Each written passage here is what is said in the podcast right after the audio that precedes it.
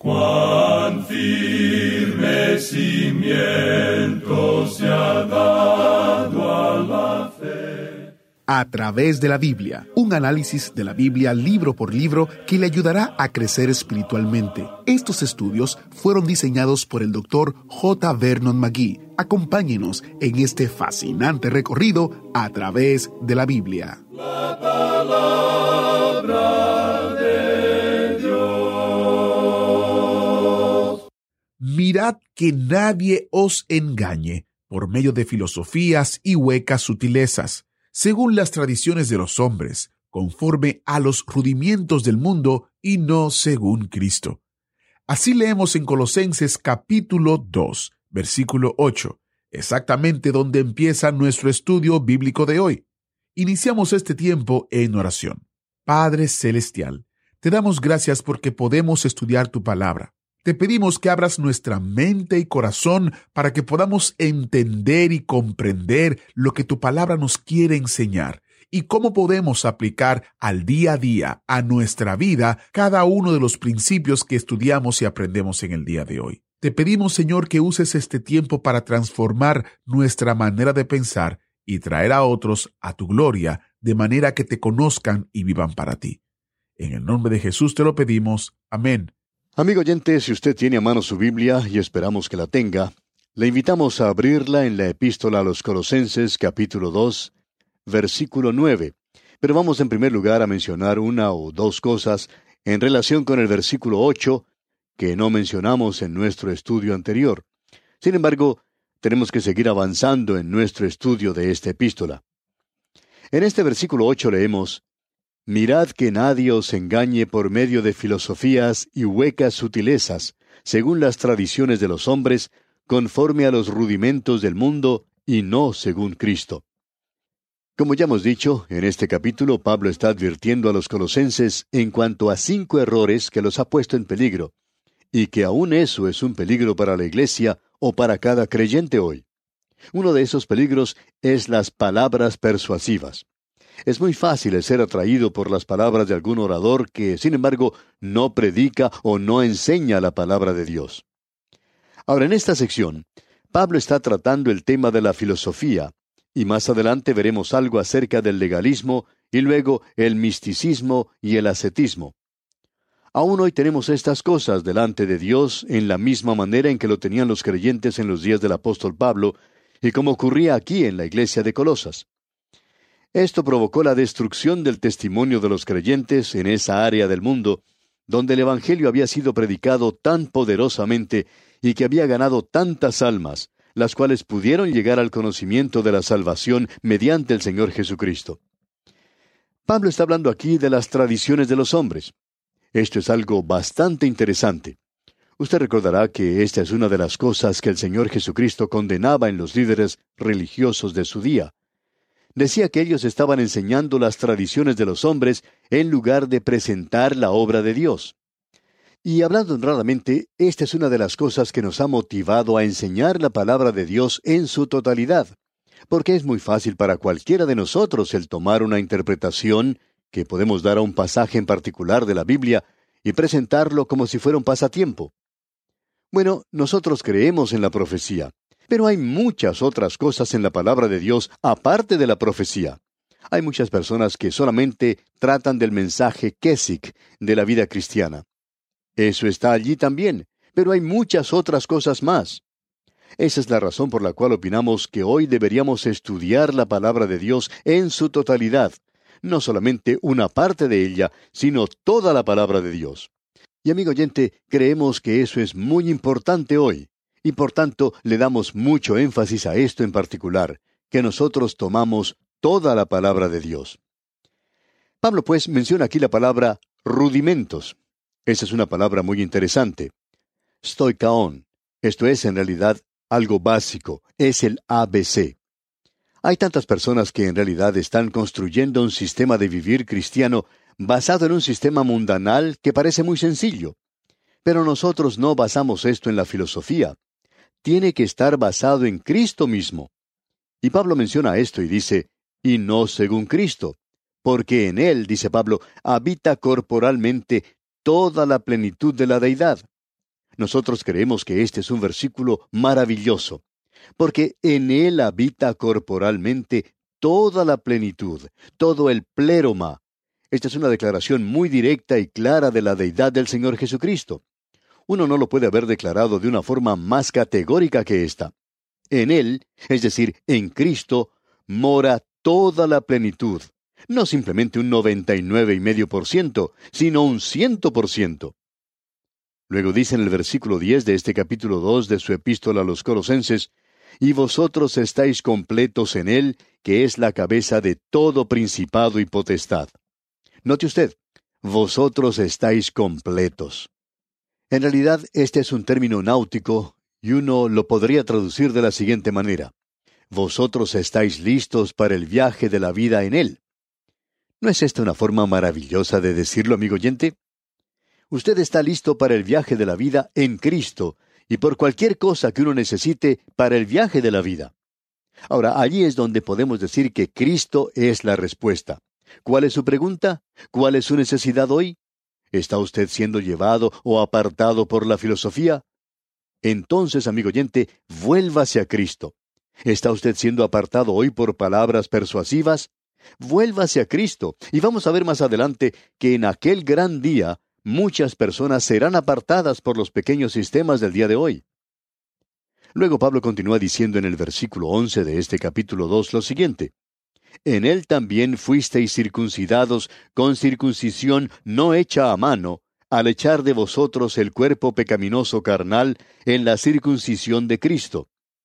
Él está diciendo que debemos librarnos de aquello que es externo y que la verdadera circuncisión está en el nuevo nacimiento. Pablo dice allá en su carta a los Gálatas, «Porque en Cristo Jesús ni la circuncisión vale nada, ni la incircuncisión, sino una nueva creación».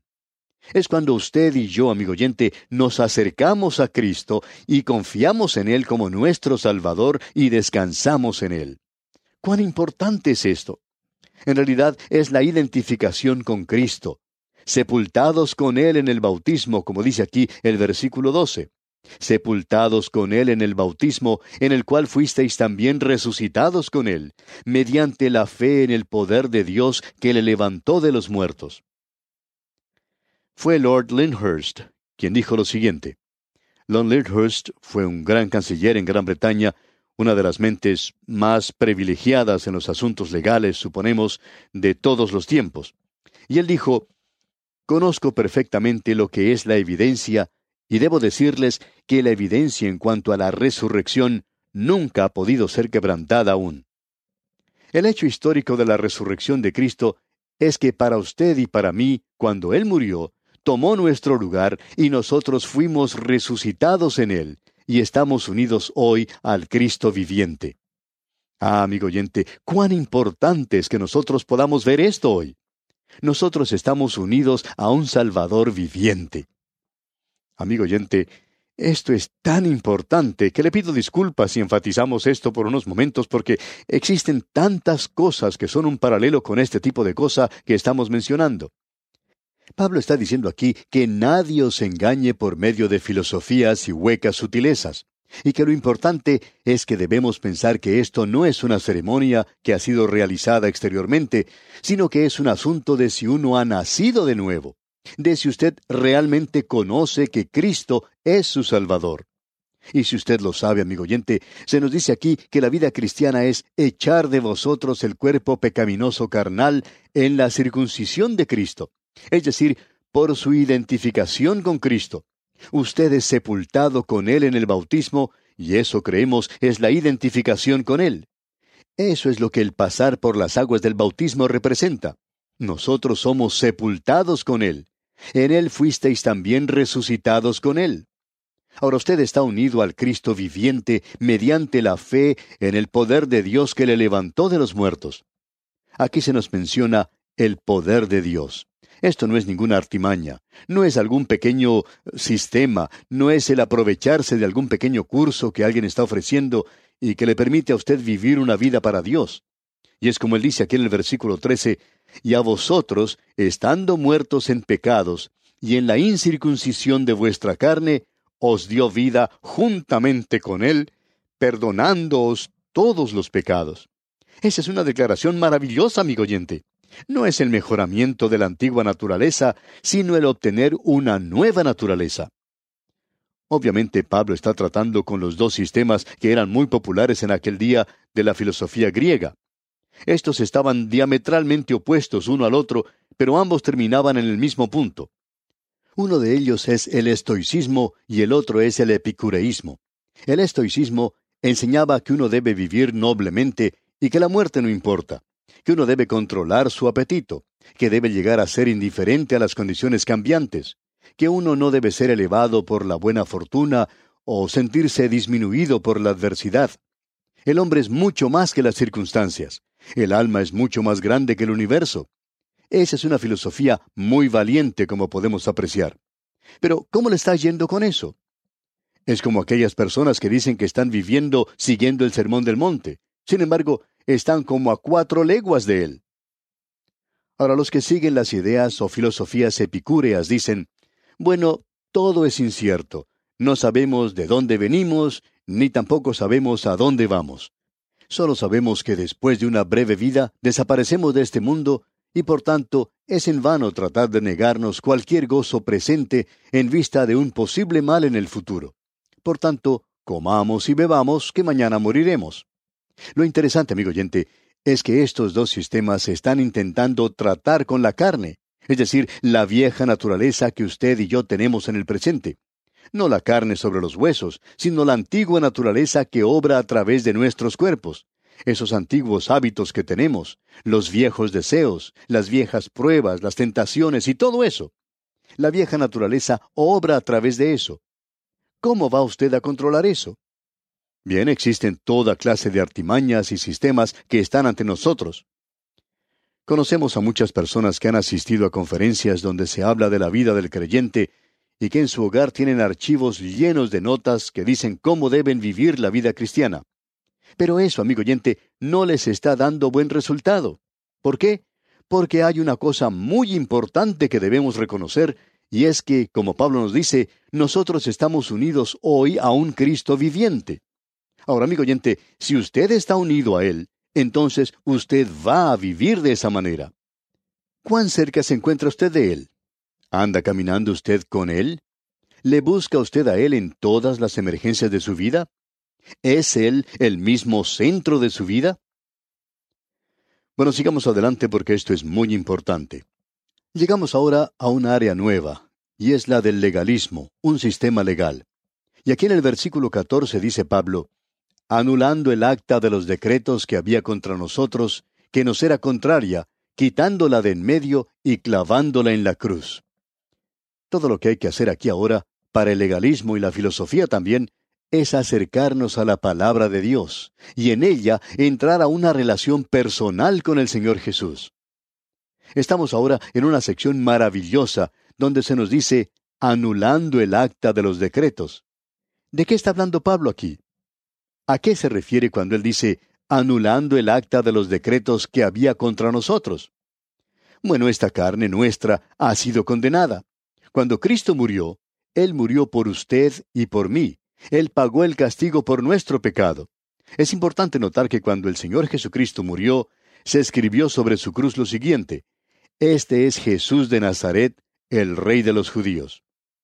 Bueno, Él estaba siendo ajusticiado públicamente porque Él había estado encabezando una rebelión, según los que le acusaban, lo cual, por supuesto, no era cierto. Pero Él estaba siendo acusado de eso. Y la gente podía leer eso, y ellos podían comprenderlo porque Él no estaba siendo leal a César y se había hecho a sí mismo un rey. Pero cuando Dios miraba esa cruz era un altar sobre el cual el Cordero de Dios, que había quitado el pecado del mundo, era ofrecido. Pero Dios podía ver otra inscripción sobre aquellas que habían escrito los hombres, y aquí se nos dice en el versículo 14, anulando el acta de los decretos que había contra nosotros, que nos era contraria, quitándola de en medio y clavándola en la cruz. Ahora, ¿qué fue lo que escribió Dios sobre esa cruz? Él escribió los decretos. Él escribió los 10 mandamientos. Él escribió una ley que no soy capaz de cumplir y la cual soy culpable de haberla quebrantado. Y cuando Cristo murió allí, Él no murió en ese lugar porque había quebrantado la ley. Él era sin pecado. Pero Él murió porque yo la había quebrantado, porque yo soy un pecador y porque usted también lo es. Porque todos hemos pecado y estamos destituidos de la gloria de Dios. Ese es el cuadro que tenemos ante nosotros aquí. Por tanto, amigo oyente, si Dios le ha salvado a usted y le ha resucitado de entre los muertos, le ha unido al Cristo viviente. ¿Para qué va a regresar usted a una ley que no puede cumplir y que usted no puede ni siquiera cumplir hoy en su propio poder o en su propia fortaleza? Amigo oyente, la ley fue dada para disciplinar a la vieja naturaleza. Y ahora el creyente recibe una nueva naturaleza y la ley, por tanto, ha sido quitada como una forma de vida. Nosotros somos salvos por la cruz de Cristo. Cierto hombre se acercó en una ocasión a un pastor y le dijo: «Yo les voy a dar $100 si ustedes me muestran dónde fue cambiado el día del sábado». Y el pastor le contestó: «Bueno, no ha sido cambiado. El sábado es el sábado y es el séptimo día. Es el día de sábado. Sabemos que el calendario ha sido cambiado de cierto modo y que puede haber alguna diferencia de unos pocos días, pero no estamos ni siquiera discutiendo ese punto con nadie. Lo que estamos diciendo es que el séptimo día es el día del sábado». Y entonces este hombre le dijo al pastor con cierto destello en sus ojos: «¿Por qué entonces ustedes no guardan el sábado si no ha sido cambiado?». Y el pastor le contestó: «Bueno, eso no ha sido cambiado, pero nosotros sí hemos sido cambiados. Nosotros tenemos ahora una nueva naturaleza. Estamos unidos a Cristo y vamos a tratar de complacerle a Él y a vivir por Él». Y amigo oyente, eso es lo importante hoy. Y deberíamos decir que es la cosa más importante en este día en que vivimos. Leamos ahora lo que dicen los versículos 15 y 16 de este capítulo 2 de la Epístola a los Colosenses. «Y despojando a los principados y a las potestades, los exhibió públicamente, triunfando sobre ellos en la cruz. Por tanto, nadie os juzgue en comida o en bebida, o en cuanto a días de fiesta, luna nueva o días de reposo». Amigo oyente, usted no nos puede juzgar en cuanto a estas cosas. ¿Por qué? Porque en el versículo 17 encontramos algo que pensamos es realmente tremendo. Escuche usted. «Todo lo cual es sombra de lo que ha de venir, pero el cuerpo es de Cristo». Ahora, el creyente no tiene que cumplir con ciertos decretos. Esos son solamente cosas rituales y litúrgicas. No tiene ningún valor para el presente. Dios las dio. Y eso es lo que queremos recalcar, que Dios las dio. ¿Pero qué pasó? Bueno, aún en su apogeo, en el Antiguo Testamento, Pablo dice aquí que estas cosas eran sombra de lo que ha de venir. Esa es una palabra interesante, esa pequeña palabra sombra. De esta palabra obtenemos la palabra fotografía. Amigo oyente, en esos días del Antiguo Testamento, estas cosas eran nada más que un negativo y simplemente un cuadro. Todos los ritos de la ley fueron nada más que cuadros de Cristo. Y ahora que Cristo ha venido, tenemos ya la realidad. ¿Para qué ir atrás y mirar a una fotografía? Durante la Segunda Guerra Mundial, hubo muchas parejas de matrimonios jóvenes que tuvieron que separarse por ese conflicto. El esposo tenía que dirigirse a la zona de guerra, mientras que la esposa quedaba en el hogar. Una joven esposa acostumbraba llevar consigo una fotografía de su esposo que había ido a la guerra. Y esta no era una de esas pequeñas fotografías que uno lleva en el bolsillo, sino una de tamaño grande que uno podía colgar en la pared. En cada oportunidad que ella tenía, hablaba de su esposo y mostraba su fotografía. Pues bien, llegó un día cuando terminó la guerra y su esposo tenía que regresar a casa. Y esta joven viajó una gran distancia para ir a un lugar a donde llegaba su esposo. ¿Y qué cree usted que ella hizo cuando llegó el esposo? Bueno, que ella sacó su fotografía y comenzó a observarla. Ella no le había visto a él por varios años. Ahora, ¿opina usted que eso fue lo que ella hizo? No, amigo oyente, ella ya no necesitaba la fotografía. Él había regresado y cuando ella le vio, se dirigió a él y le abrazó con todas sus fuerzas. Ya no necesitaba más la fotografía. Ah, amigo oyente, si muchos de nosotros dejáramos de hacer estas cosas, de llevar una fotografía con nosotros y al hacer esto y aquello y unirnos a esa organización o a aquella otra, ¿qué es lo que esto ha hecho por nosotros? Bueno, creemos que no ha hecho mucho. Pero sigamos adelante ahora y consideremos esto que se conoce como misticismo. Leamos los versículos 18 y 19 de este capítulo 2 de la Epístola a los Colosenses.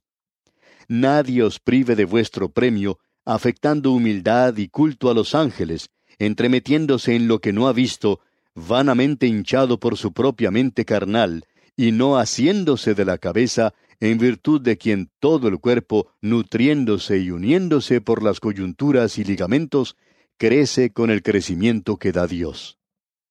Aquí tenemos otro ángulo por el cual muchos se apartan. Pablo está aquí condenando a los gnósticos que en realidad se burlaban de la sabiduría. Hay muchas personas hoy que asumen una superioridad piadosa. Ellos son los que llamaríamos los espirituales.